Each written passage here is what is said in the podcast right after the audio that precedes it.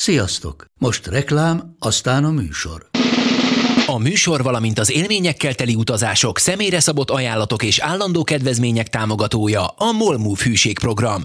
Nyisd meg a Molmove appot, a profilodba belépve add meg a Pogi promóciós kódot, és tankolj Molevo és Evo Plus üzemanyagjainkból 15 forint per liter kedvezménnyel. Ne feledd, a Pogi promókóddal most még jobban megéri Molmove tagnak lenni. Vége a reklámnak, jön a műsor.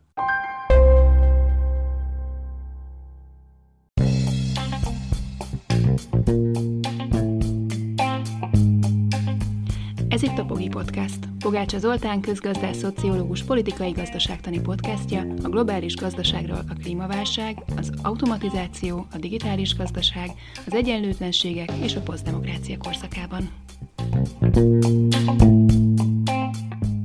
Jack Ma egy ponton Ázsia leggazdagabb embere volt. Világszerte ismert cége az Alibaba. 450 millió ember vásárol az oldalon évente, többen, mint az USA teljes lakossága. Jack Ma a kínai gazdasági csoda arca világszerte. Rendszeresen fellép a világ vezető politikusaival és celebjeivel, olyanokkal, mint Obama, Bono vagy Leonardo DiCaprio. Hiába tanul Mark Zuckerberg szorgalmasan kínaiul, hogy betörhessen az ottani piacra, mégis Jack Ma az, aki kitűnő angolsággal tart motiváló beszédeket nyugaton. Az Alibabát mindenki ismeri, még Magyarországon is azt mondjuk, hogy ami nincs az Alibabán, az nem létezik. Minden megvásárolható ott, luxusautók, ingatlanok, szigetek, kamu barátnők, látogatás az ember szüleihez, mint szolgáltatás elfoglalt üzletembereknek, illetve spermabanki donor pénzkeresési lehetőségek. Ezek mind-mind fenn vannak az Alibabán, és még végtelen minden más is. Amikor a cég tőzsdére ment, az Alibaba volt minden idők legnagyobb tőzsdei kibocsátása addig. Joggal merül fel a kérdés, hogy miért pont Jack Ma lett az új kínai szuperkapitalista világszerte ismert arca. A válasz viszont nagyon összetett. A kérdés megválaszolásában segítségünkre lesz Duncan Clark Alibabáról szóló könyve, The House That Jack Ma Built, a ház, amit Jack Ma épített, megjelent 2016-ban.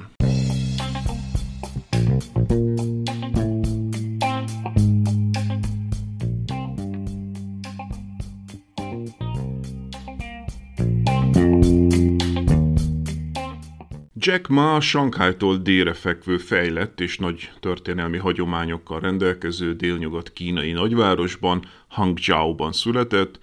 Shanghai sokkal híresebb, pedig Hangzhou sokkal régebbi város, az 1776 km hosszú Peking-Hangzhou csatorna déli vége, a híres tavak turista városa. Amikor az 1200-as években Marco Polo Kínába látogatott, a csatorna már működött. Akkoriban otthon Velencében még nem volt meg a csatorna rendszer. Ez egyben megmutatja Kína elképesztő fejlettségét a középkorban a világhoz és Európához képest. A ma sokkal nagyobb és sokkal híresebb, gazdagabb világváros, Shanghai, viszont ekkortájt még egyáltalán nem létezett, sőt, még hosszú évszázadokon át nem is fog létezni.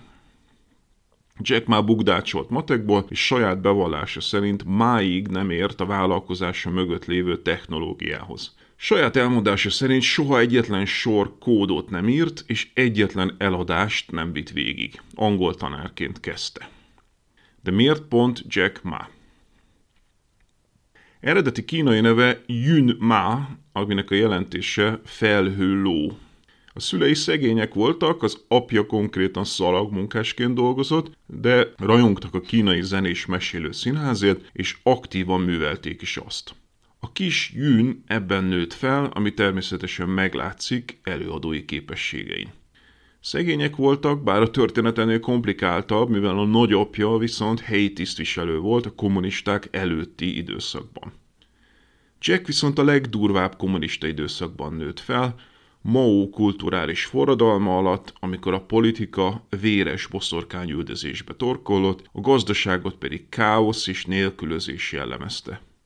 Tinédzser korára azonban beköszöntött Deng Xiaoping reform és nyitás politikája. Az első külső hatás rögtön szerencsés egybeesés. A nyitásnak köszönhetően özönleni kezdtek az amerikai és európai turisták Hangzhou-ba, amely gazdag látnivalókban. Hatalmas és látványos tavak, pagodák, teaültetvények, teaházak, bambuszerdők és kínai stílusú színházi előadások várják a látogatókat. Ma igyekezett megtanulni valamennyire angolul a helyi szállodák előtt ajánlkozott idegenvezetőnek. Ebből valószínűleg valamennyi jövedelme is volt, illetve közepesen megtanult angolul. Az egyik nyugati turista javasolta, hogy ha akar egy angol nevet is magának, ahogy ez Hongkongban, Tajvanon és egyre inkább Kínában is szokás, akkor az lehetne a Jack. Egyik ilyen alkalommal megismerkedett egy ausztrál családdal, akiknek a gyerekeivel aztán levelező társak lettek éveken át. A fiúk papája egy idő után felajánlotta, hogy finanszírozza má tanulmányait. A dolog iróniája, hogy Morley papa hithű kommunista volt, ezért is vitte a gyerekeit Kínába és Kubába nyaralni. Kína legsikeresebb kapitalista nagyvállalkozója tehát egy ausztrál kommunista pénzén tanulhatott egyáltalán. Ken Morley aztán később jelentős segítséget nyújtott akkor is, amikor Ma elvette feleségül szerelmét a tanárképzőből. Az ausztrál barátainak apja egy komplet lakást vásárolt az ifjú párnak. Az említett tanulás azonban nem valami amerikai csúcsegyetemen történt, mint oly sok kínai vállalkozó esetében. Már nagyon rossz volt matekból, és hogy háromszor bukta el a felvételi vizsgákat. Aztán mégiscsak felvették, de csak a helyi tanárképző főiskolára, és oda is csak kedvezménnyel, mert ott is, mint nálunk, túl magas volt a lányhallgatók aránya. Mindeközben már mindenféle alkalmi munkákból élt meg, biciklis hordárkodott például. Rengeteg visszautasító levelet kapott állásjelentkezésére, amit mai beszédeiben példaként is szokott emlegetni. Nem vették fel egy szállodába például Londinernek, mert túl apró termetű és gyenge volt. Nem vették fel a KFC-be sem, 24 jelentkező közül egyedüliként. Má ezeket az akkori fájó kudarcait nevetve meséli természetesen manapság. Mint oly sok angol tanár esetében, má első üzleti vállalkozása is egy fordító iroda volt. És mint Magyarországon, a tanárokat Kínában sem fizették meg rendesen, ezért má számára elég hamar világossá vált, hogy nem sokáig marad majd tanár, saját vállalkozásokat fog indítani. Mint mindenki az időtájt Kínában, már fordító cége is alapvetően kiskereskedelemből, csencselésből élt meg, nem a fordításokból. Bár Ausztráliában már járt korábban a Morley család meghívásából, Amerikában először úgy jutott el már, hogy egy kínai helyi önkormányzat üzleti vitájában volt rá szükség az angol tudása miatt. Amerikában találkozott először az internettel, és haza is vitt egy számítógépet. Otthon Hangzhou-ban egy programozáshoz kicsit értő barátjával alapítottak egy China Pages nevű céget, amely kezdődleges weboldalakat készített, illetve egyfajta online telefonkönyvként működött. Akkoriban ez volt még alapvetően az internet. Emlékezzünk rá, hogy Elon Musk első vállalkozása is ilyesmi volt, cégek megtalálásáról szólt internetes térképeken. Kínában azonban ekkoriban elég nehéz volt eladni a website szerkesztést egy elég egyszerű okból, az országban gyakorlatilag ekkor még nem volt elérhető az internet. Márpedig cégvezetőknek elég nehéz elmagyarázni, hogy miért kellene hatalmas összegeket kiadniuk valamire, amit nem is láthatnak. Szerencsére, aki mégis megcsináltatta számára láthatatlan oldalt, annak megnőttek a nemzetközi megrendelései. Később azonban a China Pages gyakorlatilag tönkrement. Ennek elsődleges oka az volt, hogy Pekingben egy nagyvállalkozó elindított egy hasonló oldalt, a Chinese Pages-t, amely egy állami nagyvállalat gigantikus tőkéjére alapozott. Bár Jack ma úgy érezte, hogy az ő kezdeményezését koppintották le, nem nagyon tudott mit csinálni, először tapasztalta, hogyan teszik tönkre a nagyvállalatok a kis startupokat egyszerűen a tőke fölényükkel. A következő próbálkozás már az Alibaba volt 1999-ben. Alapvetően nem találtak ki semmi újat, hasonló oldalak már léteztek más országokban, még ha később, amint látni fogjuk, bele is raktak némi sikerre vezető helyi innovációt. Az áttörést az adta, amikor a Goldman Sachs befektetett az Alibabába. Miért ebben ebbe a startup cégbe? Az igazsága az, hogy nagyon sok mindenbe fektettek ez időtájt. Várható volt, hogy Kína internetes robbanás előtt áll, terítették a kockázatukat. Befektettek például az összes kínai portálba. Az Alibaba az egyik startup volt, ami bejött nekik. A Goldman azért bízott meg benne, mert ismerték a második embert, Joe Tsai-t. Ő egyébként eredetileg tajvani, és Amerikában tanult.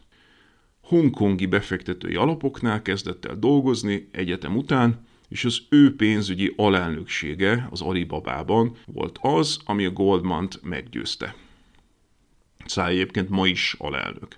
Valójában tehát egy globális nagyvállalat kellett ahhoz, hogy pont ez a startup legyen sikeres. Nagy csoda nincs. Másrészt pedig hamisak azok a sztorik, amelyek egy cég sorsát egyetlen egy vezetőhöz, jelen esetben a jól látható és színes személyiséggel rendelkező, szerethető Jack Mához kötik. A valódi fordulatot a történetben a sokkal unalmasabb Joe Tsai jelenléte hozta. A Goldmannak és az általa hozott további nagy befektetőknek 50%-uk lett, plusz vétójoguk alapvető döntésekben. Az Alibaba tehát legalább annyira egy Goldman vállalat volt a kezdetektől, mint Jack Ma vállalkozása. Sőt, Jack ma kevésbé, mert az 50%-on felül további nagy befektetőjéké vált szinte a kezdetektől a japán Masayoshi San híres softbankja is. Őket már a Goldman tulajdonszerzés győzte meg. Amikor Jack Ma és Masayoshi San először találkoztak, rögtön barátok lettek, bár később összekülönböztek. Sok hasonlóság volt köztük, Masayoshi San is szegény családból származott, Japán legperiférikusabb szigetéről, ráadásul még a koreai kisebbséghez is tartozott. Valahogy mégis kijutott egyetemre Amerikába, meggazdagodása pedig a Yahoo részvényeihez kötődik egyszer majd róla is lesz podcast epizód. Masayoshi San és a Softbank arról híres, hogy sokszor igen kockázatos cégekbe fektetnek, és az meglepően sokszor bejön nekik. Mivel az Alibaba üzleti modellje az ingyenes regisztráció volt, nem szedett díjakat, hanem alapvetően a reklámokból élt, ezért elég fontos volt nekik a Goldman-tól és a Softbanktól kapott hatalmas kezdőtőke, hiszen így megvárhatták, míg versenytársai kihalnak mellőlük. Később még a Yahoo is tulajdonossá vált az Alibabában, bár a viszony korán sem volt felhőtlen. Az Alibaba hazai versenytársa az EachNet volt, de azt hamarosan felvásárolta az eBay. A piacvezető eBay pedig egyáltalán nem vette komolyan az Alibabát, mint kihívót. Az ingyenesség nem üzleti modell, mondogatták. A globális központ San Jose diktált Shanghainak, pedig nem volt kínai helyismeretük. Az eBay egységesítette a kínai oldalt a globális eBay oldalhoz. A nyugati weboldalak letisztultabbak, a kínai szájtok információval sokkal tömöttebbek. A kínai vásárlók tehát nem szerették az oldalukat, a szerverek karbantartása pedig San Jose-ban éjszaka történt, ám ez Kínában nappal volt a forgalom csúcsidőszakában. A San Jose-ba, azaz külföldre telepített szervereket a kínai internetes cenzurázó nagyfal rendkívül lelassította Kínán belül, míg az Alibaba szerverei odahaza Kínában voltak, így sokkal gyorsabb volt az oldal működése. Az ebay-en ráadásul fizetős volt a regisztráció, és díjakat számoltak fel. A felhasználók fee-nek csúfolták. Az Alibabán minden ingyenes volt. Így a felhasználóknak nem állt érdekében az oldalon kívül közvetlenül felvenni egymással a kapcsolatot, kikerülve a díjakat, mint az eBay-en. Az Alibaba kifejezetten támogatta, hogy a felek kommunikáljanak egymással, még saját chat felületet is létrehozott erre. Az Alibaba hamar bevezette az Alipay-t saját akkreditív rendszerrel, amely növelte a bizalmat az online üzletkötésben. Az eBay ugyan megvette a PayPal-t, de az nem működött igazából jó Kínában, ahol tőkekontroll van mind a mai napig. Ráadásul a PayPal-t Amerikában is beperelt az AT&T állítólagos szabadalmi lopás miatt. Az eBay 90%-os piaci részesedéssel kezdett, de 2006-ra odáig süllyedt, hogy teljesen kivonult Kínából. Csúfos bukás volt ez, előtte még megpróbálták megvásárolni a riválisukat, de Jack Ma közölte, hogy az Alibaba nem eladó. Érdekes megegyezni, hogy paradox módon az Alibabát segítette a SARS járvány is 2002-ben. Az emberek hirtelen sokkal nagyobb elánnal vásároltak, inkább online. Az Alibaba titka. Az Alibaba működésének lényege, hogy ingyenes, nincsenek díjak, az üzleti modell alapja a hirdetési bevétel. A mikrokereskedők vagy a klikkek száma vagy a megjelenések gyakorisága alapján fizetnek, hogy feljebb kerüljenek a listás megjelenésben. Cégen belüli bírók döntenek nagyon gyorsan és hatékonyan a vevők és eladók közti vitákban. Volt, hogy megpróbálták a bírákat lefizetni, de az Ali igen gyorsan lecsapott rájuk. A vevők és az eladók csetelhetnek egymással. Ahogy má mondani szokta, Amerikában az online vásárlás a haba tortán. Kínában maga a torta. Túl drága az ingatlan, mivel sokan vannak, és a föld bérbeadása az állam egyik fő bevételi forrása. Sokkal olcsóbb ezért inkább internetes áruházat működtetni. Jack szerint, amíg az amerikai GDP két harmadát a fogyasztás adja, addig a kínainak csak a harmadát. Viszont folyamatosan zajlik a tudatos átállás az exportorientált modellről a belső fogyasztás alapúra. Az Alibabának sokáig nem volt saját logisztikája. Körülbelül 20 magán gyorsposta hálózat jött létre az online kereskedés miatt. Ebből is a négy legnagyobb a Hangzhou melletti Tonglu városban bejegyzett székhelyen rendelkezik, és nagy részt az Alibabára épít. Az olcsó külső logisztika lenyomja az árakat. Shanghaiban például átadják a futárok a dobozokat a korlátokon a metróban, hogy ne kelljen több jegyet venni. A nagy kínai versenytárs, a JD.com más stratégiával versenyzett, saját logisztikai flottája volt a kezdetektől. Aztán később az Alibaba azzal próbálkozott, hogy összeszervezze a kínai logisztikai cégeket, immáron egyenesen egy globális multivá. Az Alibaba fizetési rendszere, az Alipay háromszor nagyobb, mint a PayPal, de sokkal több is, mint a PayPal. A világ egyik legnagyobb pénzügyi intézményével nőtte ki magát, és méghozzá nagyon hamar. Vásárolhatnak vele online is, de boltokban is, QR kóddal, befizethetik a gázszámlájukat, átutalhatnak másoknak, biztosítást válthatnak, vagy akár vagyonmenedzsment szolgáltatást is igénybe vehetnek, és mindezt ráadásul egy chat appből. Az Alipay már nem is része az Alibabának, Jack már saját tulajdonában van, mert ez a birodalom legfontosabb része. Jack Ma igyekszik kiváltani a hivatalos bankrendszert, amit persze az állam nem néz jó szemmel. Kínában a négy nagy bank mind állami tulajdonban van. Az állam hivatalosan úgynevezett pénzügyi repressziót alkalmaz, azaz nagyon alacsonyan tartja a hitelkamatokat. Ezzel segíti a vállalkozásokat, viszont a megtakarítóknak nem éri meg bankszámlára tenni a pénzt. Ezért gyorsan elterjedtek a mikrohitelezési platformok, mint például az Alipay. Túl gyorsan is, kezdetben sok volt a csaló, ezért az állam ma már erőteljesebben szabályoz, és erre jött létre részben az ismert social credit pontrendszer is. A nagy bankok kezdetben megpróbálták korlátozni, hogy bankszámlájukról mennyit tehetnek át a betétesek az internetes fizetési szolgáltatókba. Válaszul Jack Ma először kritikus cikkeket írt, majd később létrehozta a saját online bankját, a MyBanket, amelynek már egyáltalán nincs szüksége fizikai fiókokra a bevásárló utcákban. A Jack Magic. Jack Ma nagyon alacsony és nagyon vékony. Kínában ítinek e csúfolják sajátos arca miatt. Ő viszont előnyt kovácsolt mindebből, Szívesen tart beszédeket, sőt, énekel is, többek között céges rendezvényeken. Jack filozófiája szerint a vevők az elsők, a munkavállalók a másodikak, a befektetők csak a harmadikak. Rendszeresen viccet csinál a befektetőkből a humoros előadásaiban. Egyébként kínai beszédeiben a kommunista Mao elnökről szóló történetekre hivatkozik, míg Amerikában Madisonre és Lincolnra. Jack Ma ismert módon a kínai kommunista párt tagja. Míg a Google Campus színes bicikliei egyszemélyesek, addig az Alibaba Campus narancsárga bicikliei tandemek. Ezzel hangsúlyozva a megosztás és a csapatmunka fontosságát. Má nagy tisztelője az egykori G elnök Jack Welch könyvének, amelyben missziós belső kultúrát javasol a sikerre törő vállalatoknak. Má támogatja, hogy a munkatársak fogadják el a kudarcaikat is, mert ez szükséges a sikerhez.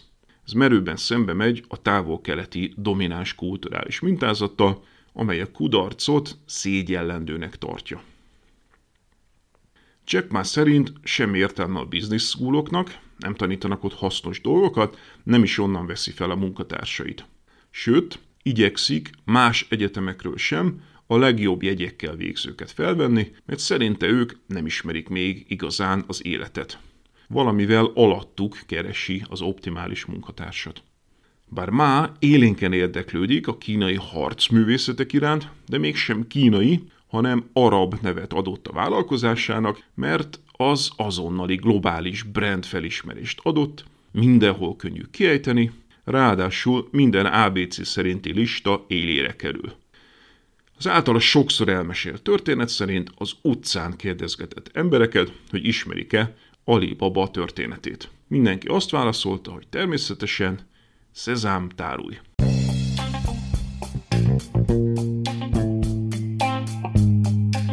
Ez volt ma a Pogi Podcast. Ha vitába szállnál az elhangzottakkal, vagy témát javasolnál, keresd a Pogi blog oldalt a Facebookon. Ha támogatnád a podcastot, azt a www.patreon.com per Pogi Podcast oldalon teheted meg. Köszönjük! Ha más podcastekre is kíváncsi vagy, hallgassd meg a Béton műsor ajánlóját. El tudod képzelni, hogy a podcastet, amit éppen most hallgattál, fél év múlva már a mesterséges intelligencia generálja? Mi sem. De ha érdekel, eljötte már a gépek lázadása. Hallgass bele az Embertelen podcastbe. Orsós Lajos vagyok, a műsor házigazdája. Egyelőre még élőben. Egyelőre. Fedezzük fel együtt, hogyan ismerkedik, randizik, mesél és vitatkozik Betty és Péter, két teljesen mesterséges intelligencia. Lajos, a podcast címét mond még egyszer, Léci. Oké. Okay. Embertelen podcast. Ez a műsor a Béton közösség tagja.